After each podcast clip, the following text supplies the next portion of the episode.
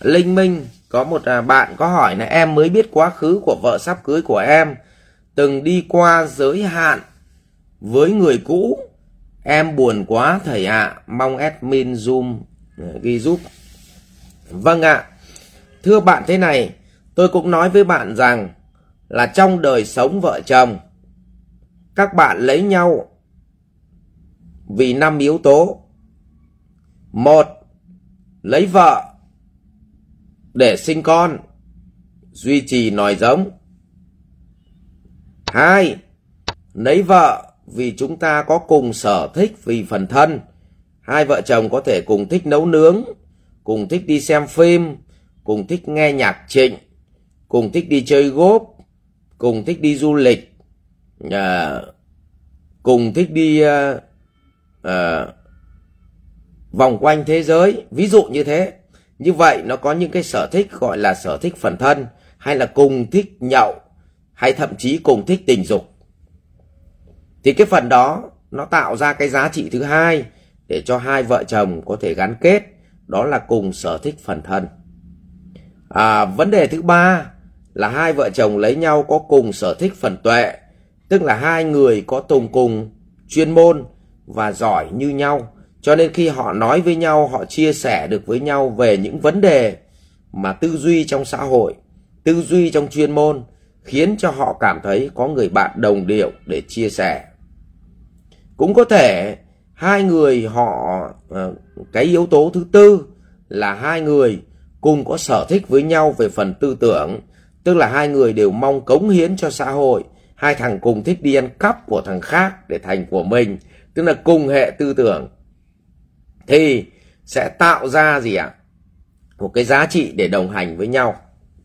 Hoặc, và cuối cùng yếu tố phần thứ năm, là họ lấy nhau về, và nếu có bốn cái kia, thì về già họ có thêm một người bạn già, là con nuôi cha, không còn, không bằng bà nuôi ông có thể lúc đấy giàu nghèo không tính, nhưng sáng ra có được ấm trà tôi với bà cùng đàm đạo nói về một chuyện gì đó trong quá khứ ở trong tương lai trong hiện tại mà tôi với bà cùng tâm đắc.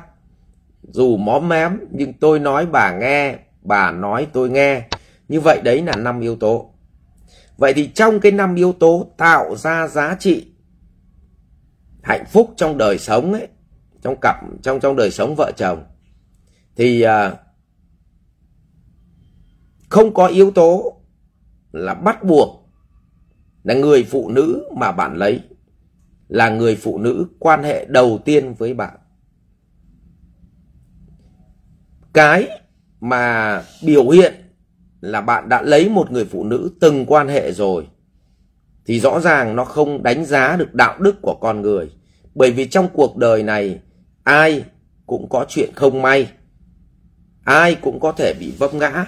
Nhưng cái vấp ngã đấy nó không đánh giá bằng giá trị đạo đức.